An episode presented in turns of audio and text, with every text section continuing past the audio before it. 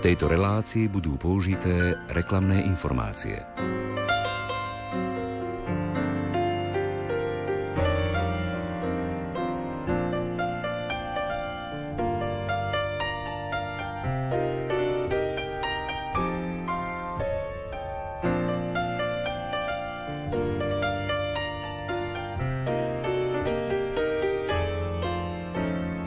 Poznáte podobenstvo o márnotratnom otcovi? Nie, nepomýlil som sa, ale určite vám napadlo podobenstvo o márnotratnom synovi. V skutočnosti hovoríme o tom istom podobenstve, ktoré čítame v Lukášovom evanieliu v 15. kapitole. Rozboru tohto podobenstva sa venuje Angelo Scarano vo svojej knihe s názvom O márnotratnom otcovi. Viac o autorovi i samotnom diele povieme v nasledujúcich minútach – Literárnu kaviareň vysielajú hudobná dramaturgička Diana Rauchová, majster zvuku Marek Grimovci a redaktor Ondrej Rosík. Želáme vám nerušené počúvanie.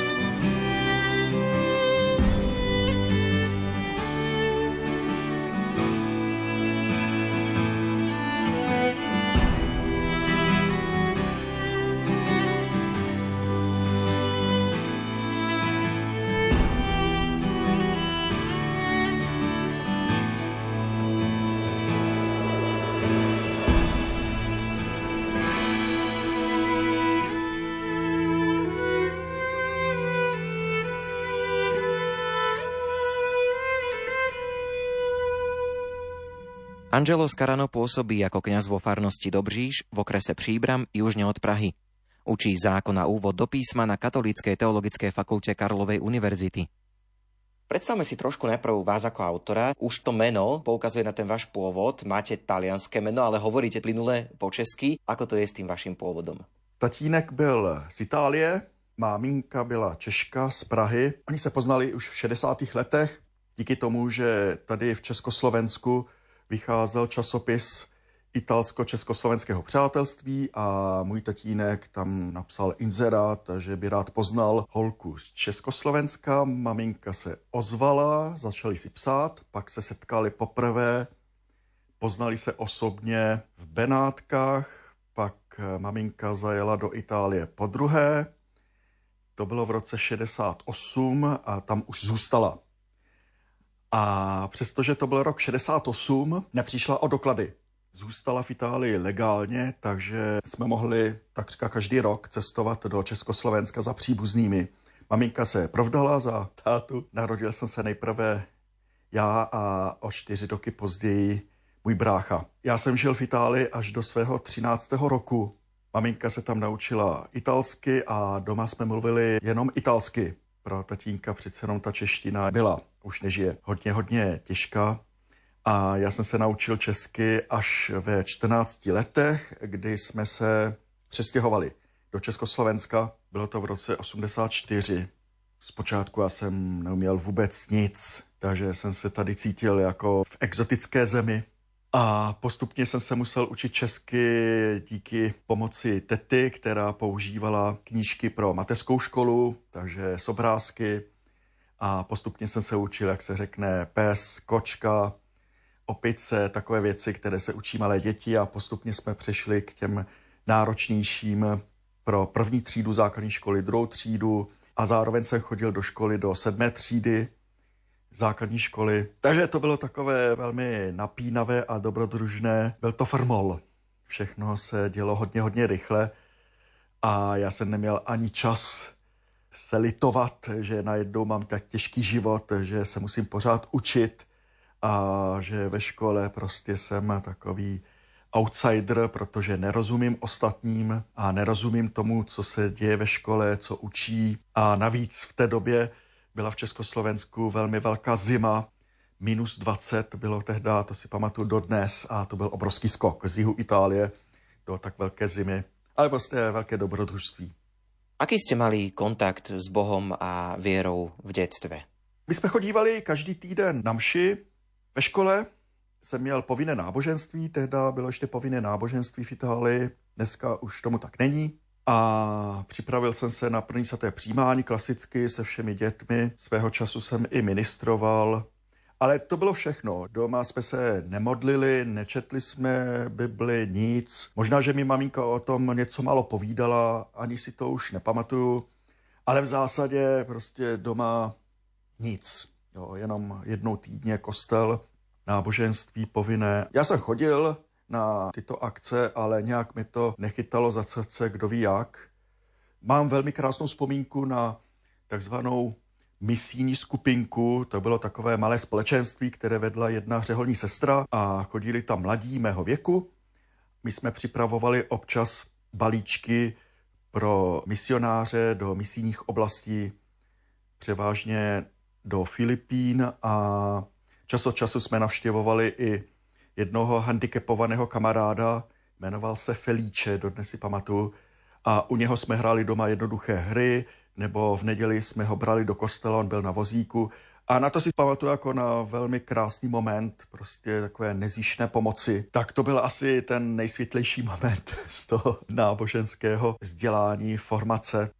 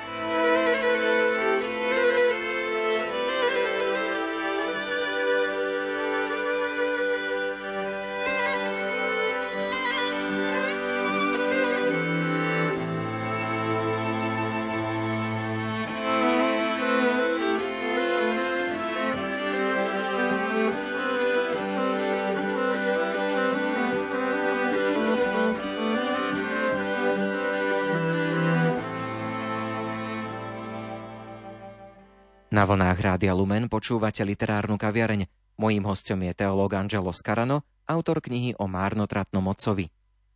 Kedy potom došlo u vás k takému obráteniu, k takému skutočnému objaveniu tej viery? To bylo právě díky přestěhování do Československa. Paradoxně tady v ateistickém Československu jsem poznal velmi živé věřící a společenství. V Itálii jsem neměl možnost, neříkám, že tam nebyli, ale v naší oblasti jsem žádný takový nepoznal. Teprve tady jsem poznal opravdu věřící oddané až do morku kostí, takřka na 100% nebo na 150%, kteří i riskovali kvůli víře a scházeli se potají. To bylo pro mě novum, velká novinka, nic takového a nikoho takového jsem v Itálii neznal. To byl pro mě takový velmi silný moment. Bylo mi tehda 14-15 let a zrovna moji příbuzní Můj strýc, který se stal běžmovacím kmotrem a manželka teta byli takový velmi, velmi zapálení věřící a díky nim jsem se dostal k několika dalším společenstvím a mimo jiné na jedno velmi živé společenství v Brně. Tehdy to vedl Ludvík Kolek, akademický architekt, který nedávno zemřel, zakladatel místní skupiny Emanuel, to bylo o něco později, až po pádu totality. A do Brna jsem jezdíval víceméně celý rok. Bylo to ve třetím ročníku na gymnáziu. To společenství bylo spjaté s určitou formací víry. Součástí setkání byla vždycky katechéze, společná modlitba a pak se rozdávaly texty na následující dny. Ty katecheze byly na základní témata, to znamená víra, Ježíš Kristus, proč Ježíš zemřel, církev, duch svatý, eucharistie, smíření a odpuštění, služby v církvi, základní témata. Pro mě to bylo hodně silné, hlavně ten poslední moment, poslední setkání, které bylo o odezdání vlastního života Kristu. To bylo v rámci společné modlitby a kdo chtěl, mohl svěřit Ježíši svůj život, budoucnost, plány. Pokud a nakolik chtěl, nikdo nebyl nucen. Já jsem byl tehdy mladý, bylo mi 17 let, tak jsem byl plný zápalu a elánu a vnitřní svobody, tak jsem řekl, dám všechno, žádné, jenom něco. Tak jsem veřejně vlastně v té modlitbě svěřil Kristu všechno, sebe, svou budoucnost, svoje plány, i svoji velkou zálibu. To byly tehdy počítače, já jsem chtěl být programátorem a měl jsem už vlastní počítač a docela úspěšně jsem programoval a i toto jsem svěřil Kristu, že prostě mu to dávám do rukou, jestli to není jeho vůle, tak klidně, ať si to vezme, ať mi dá něco jiného, nějakou jinou službu, poslání v životě.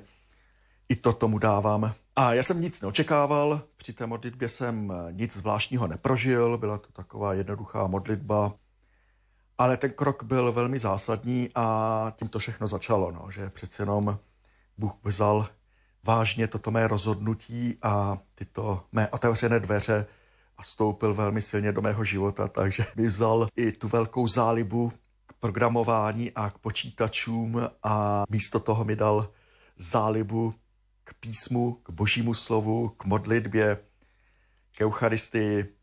No a najednou to byla prostě jízda. Hneď vtedy ste sa aj rozhodli, že budete kňazom, alebo to prišlo až neskôr? Právě že ne.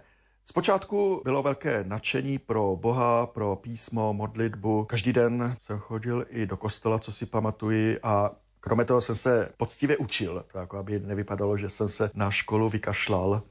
To vůbec. Učil jsem se velmi poctivě a dokonce jsem mýval daleko lepší známky než před obrácením. Zpočátku nebylo žádné jasné povolání ke kněství, jen jsem věděl, že chci žít pro Boha, pro Krista naplno a nevěděl jsem nic víc.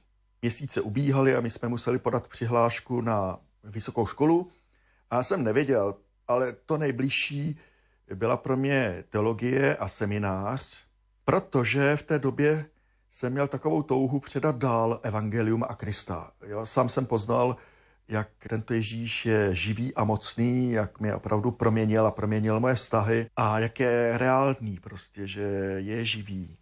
A já jsem měl strašnou touhu to předat dál a díky tomu jsem se hodně bavil se svými spolužáky, nevěřícími, všichni byli ateisty a najednou na mě viděli tu obrovskou změnu, tak se mi ptali, Angelo, co se ti stalo, najednou si takový jiný a už neposloucháš ten rok, který si předtím poslouchal a co se ti stalo a jak trávíš den. A já jsem jim říkal jednoduše to, co jsem žil, že jsem poznal, že Bůh je živý a že toto mi stačí. Oni na to reagovali s otevřenou pusou, že naprosto nechápali, ale byli upřímně zvědaví, tak jsme ptali dál a dál a někteří i chodili se mnou do kostela na bohoslužby, ačkoliv nevěděli o tom vůbec nic a spoustu hodin jsme prodebatovali s těmi různými spolužáky. A viděl jsem, že lidé chtějí slyšet o evangeliu, o Ježíši, ale nejsou ti, kteří by toto hlásali a z toho vlastně vyrostla ta první touha nebo ten první zárudek kněžské služby hlásat evangelium dalším lidem. Jo, to byla vlastně ta moje prvotní touha. Ani ne tak sloužit mše a spovídat, ale hlásat evangelium. Kvůli tomu jsem se i přihlásil do semináře. Viděl jsem právě kněze jako toho, který hlásal evangelium. A toto jsem chtěl. Vy ste sa vlastne vrátili do rodného Talianska počas štúdia. Aké to bylo? Takové velmi, velmi zvláštní. Bylo to sice v Římě, my jsme bydleli na jihu Itálie, což je vlastně ještě o 500 kilometrů dál na jih, takže to byla jiná oblast. Musím říct, že ten Řím mě zprvu tolik nefascinoval, nelákal, na rozdíl od těch dalších studentů z Česka, já jsem nebyl tak nadšený, že jsem v Římě, protože to pravé bohatství jsem poznal tady v Československu nebo v Čechách, že ho po pádu, a sice ty živé křesťany a živá společenství a měl jsem tady už docela hodně přátel a měl jsem hluboká přátelství. Takže paradoxně pro mě to bylo těžké být v Itálii. Najednou prostě sám a postupně jsem začal objevovat bohatství Říma, kostely a památky a vůbec přítomnost papeže a univerzální církev s lidmi ze všech světadílů. To bylo postupně, se přiznám, že to nebylo hned. Před několika lety jsem byl opět v Římě a velmi rád jsem naštěvoval různé kostely, kde jsou pořbení svědci a s velkou láskou a pocitem blízkosti jsem přebýval u těchto svatých, ale to bylo právě až před několika lety. No. Zpočátku to tak nebylo a Řím jsem vnímal jako cizí město, kde jsem tak trošku v exilu kvůli studiu. To byl ten hlavní motiv, proč jsem tam byl, že se chtěl poznat Bibli opravdu v té nejplnější podobě a zkoumat písmo v originále, v hebrejštině, řečtině, aramejštině a poznat i další exegetické metody, metody výkladu písma. To bylo to, co mě naplňovalo, jinak ty památky kostely mě zpočátku vůbec nepřitahovaly.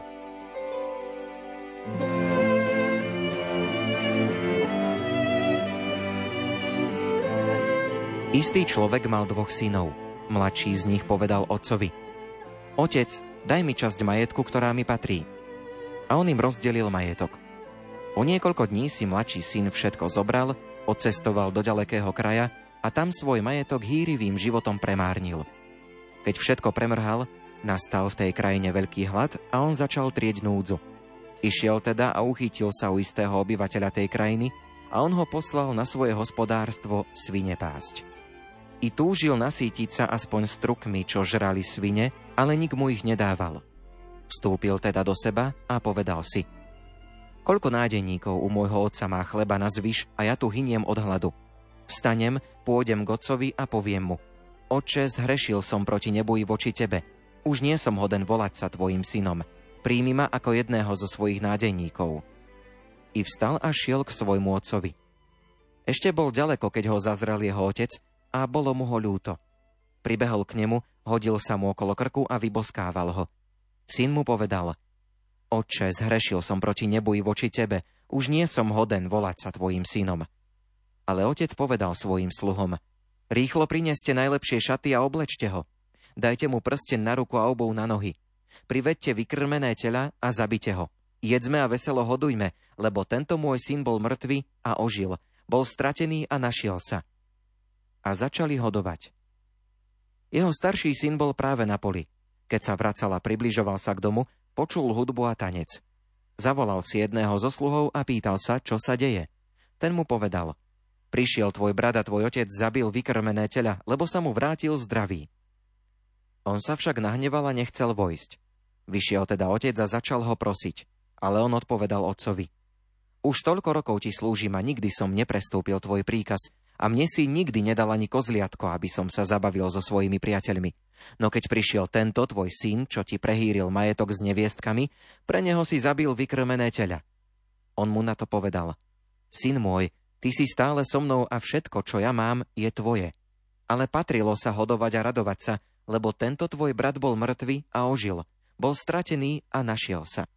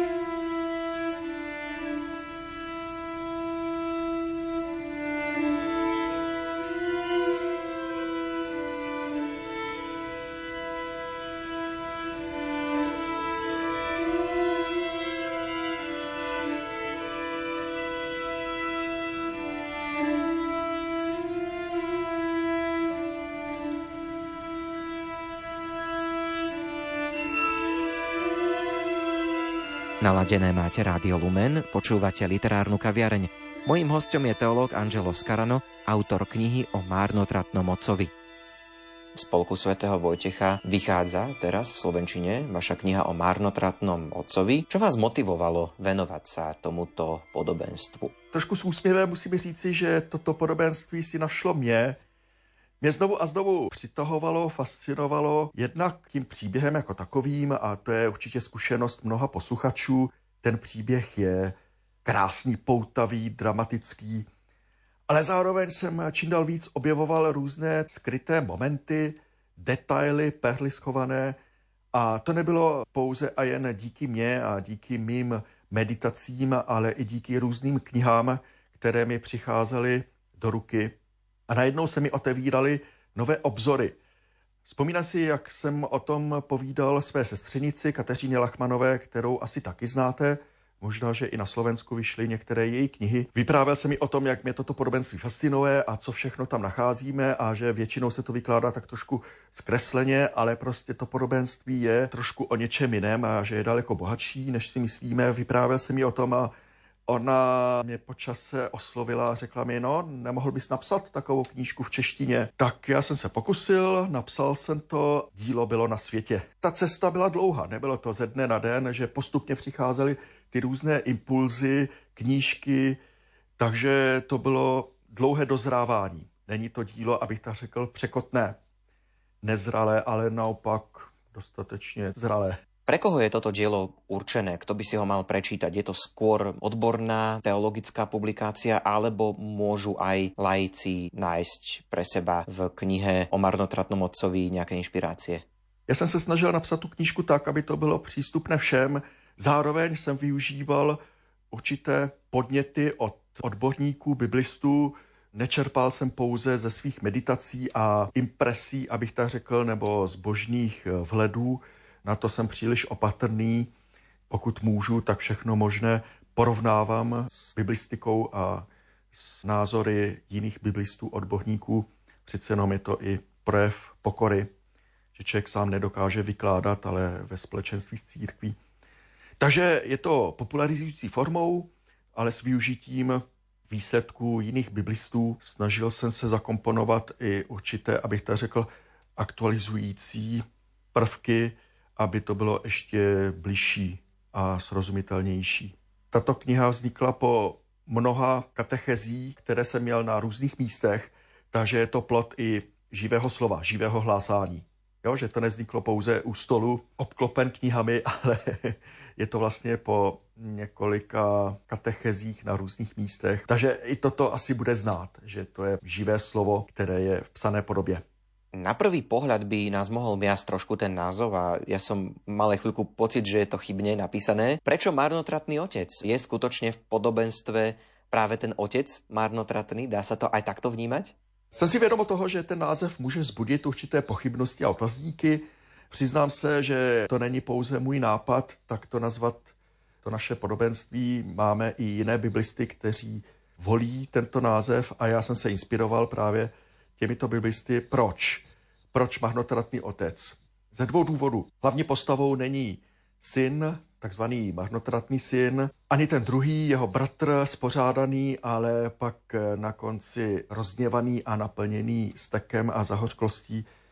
To hlavní postavou je otec. Otec, který vlastně na začátku umožňuje tomu mladšímu odejít a dává mu jeho podíl a pak ho na konci zase přijímá a přijímá i toho staršího, proto s ním rozmlouvá. Vychází ven a rozmlouvá se starším rozněvaným a zve ho taky dovnitř. Že jo? Otec má zájem i o toho druhého syna, ne pouze o toho mladšího. A říká mu, všechno mé je tvé, nejsi chudák, nezanedbávám tě, dávám ti všechno. No a právě tento otec není pouze dobrý a milosrdný. Často se uvádí, že jo, o milosrdném otci. Je to pravda, tento otec je milosrdný, ale on jde ještě dál je až takový příliš štědrý, takže marnotratný. To přídavné jméno marnotratný není v tom negativním smyslu, ale v tom pozitivním, jako štědrost, převeliká, přehojná, převeliká, netušená, neočekávaná. A záměrně jsem volil toto přídavné jméno, aby vyniklo, že ne ten marnotratný syn, ale marnotratný otec. To je ta hlavní postava a otec je ve skutečnosti ten, který dává až příliš, až příliš nad očekávání. Až marnotratně ten mladší syn konec konců očekával pouze přijetí a chleba, aby mohl přežít a otec mu dává daleko, daleko víc a dává i tomu staršímu synovi všechno mé tvé. Po cestách tohto sveta blúdil som sám, stratený.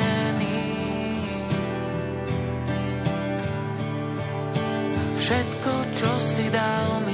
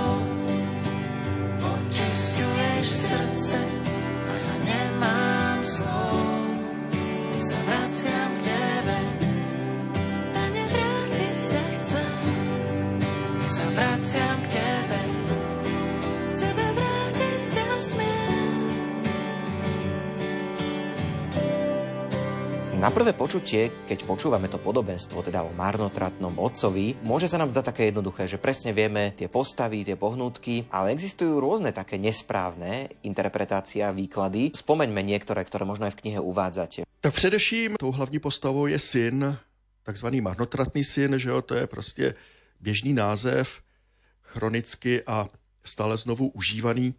Ne, tou hlavní postavou je otec. Otec je ten důležitý, důležitější. Pak eh, další chybný výklad, že v tom marnotratném synu vidíme vzorného kajícníka.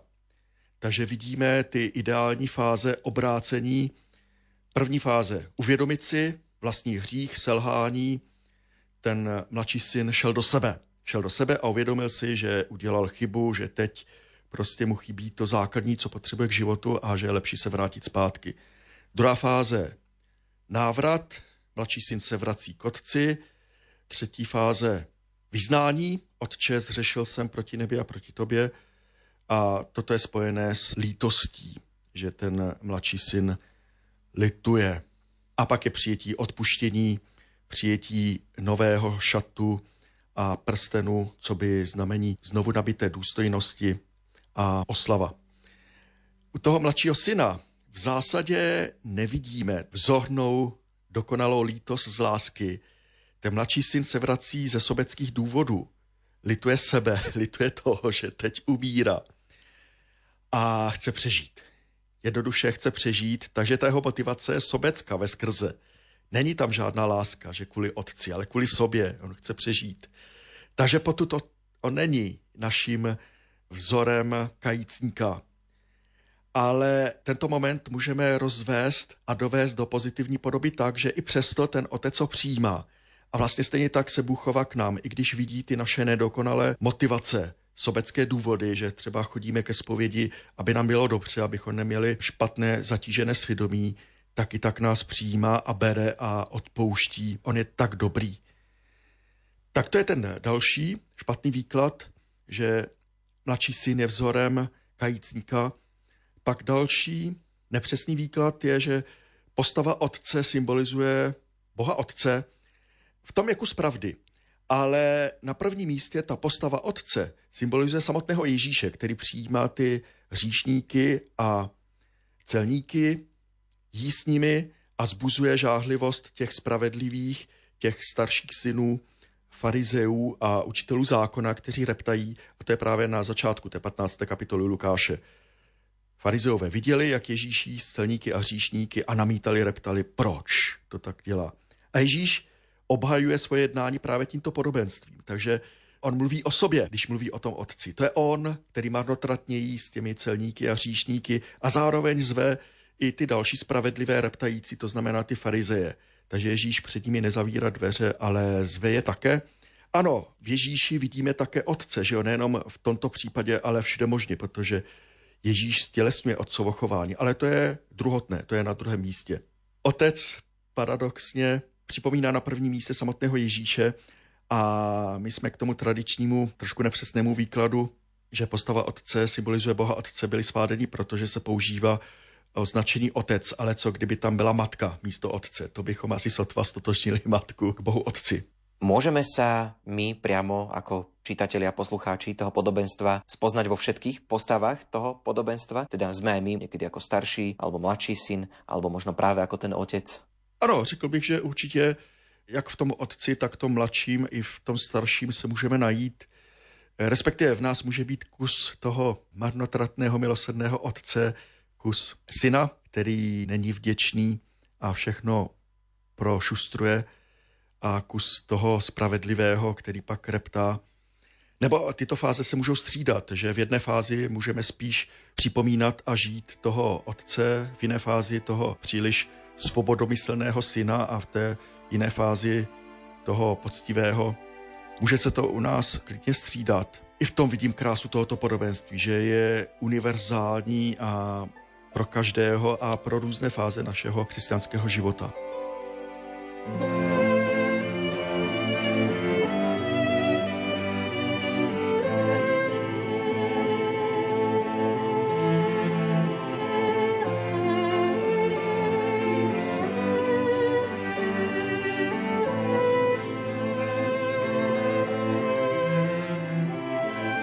Angelo Scarano predstavuje známe podobenstvo o milosrdnom otcovi z Lukášovho Evanielia a jeho prekvapivé vrstvy, ktoré v spleti dezinterpretácií a mýtov často nevidíme.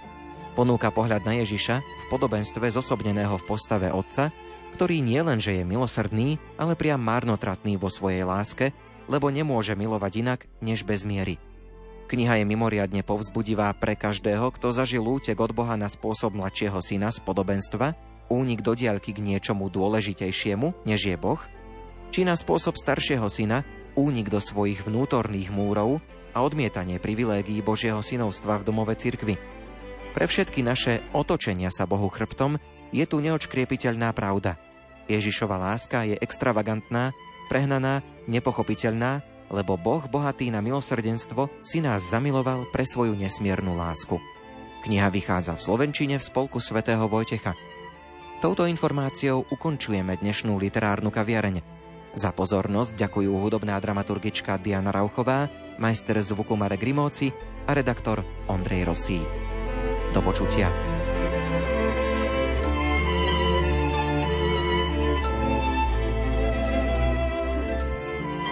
V tejto relácii boli použité reklamné informácie.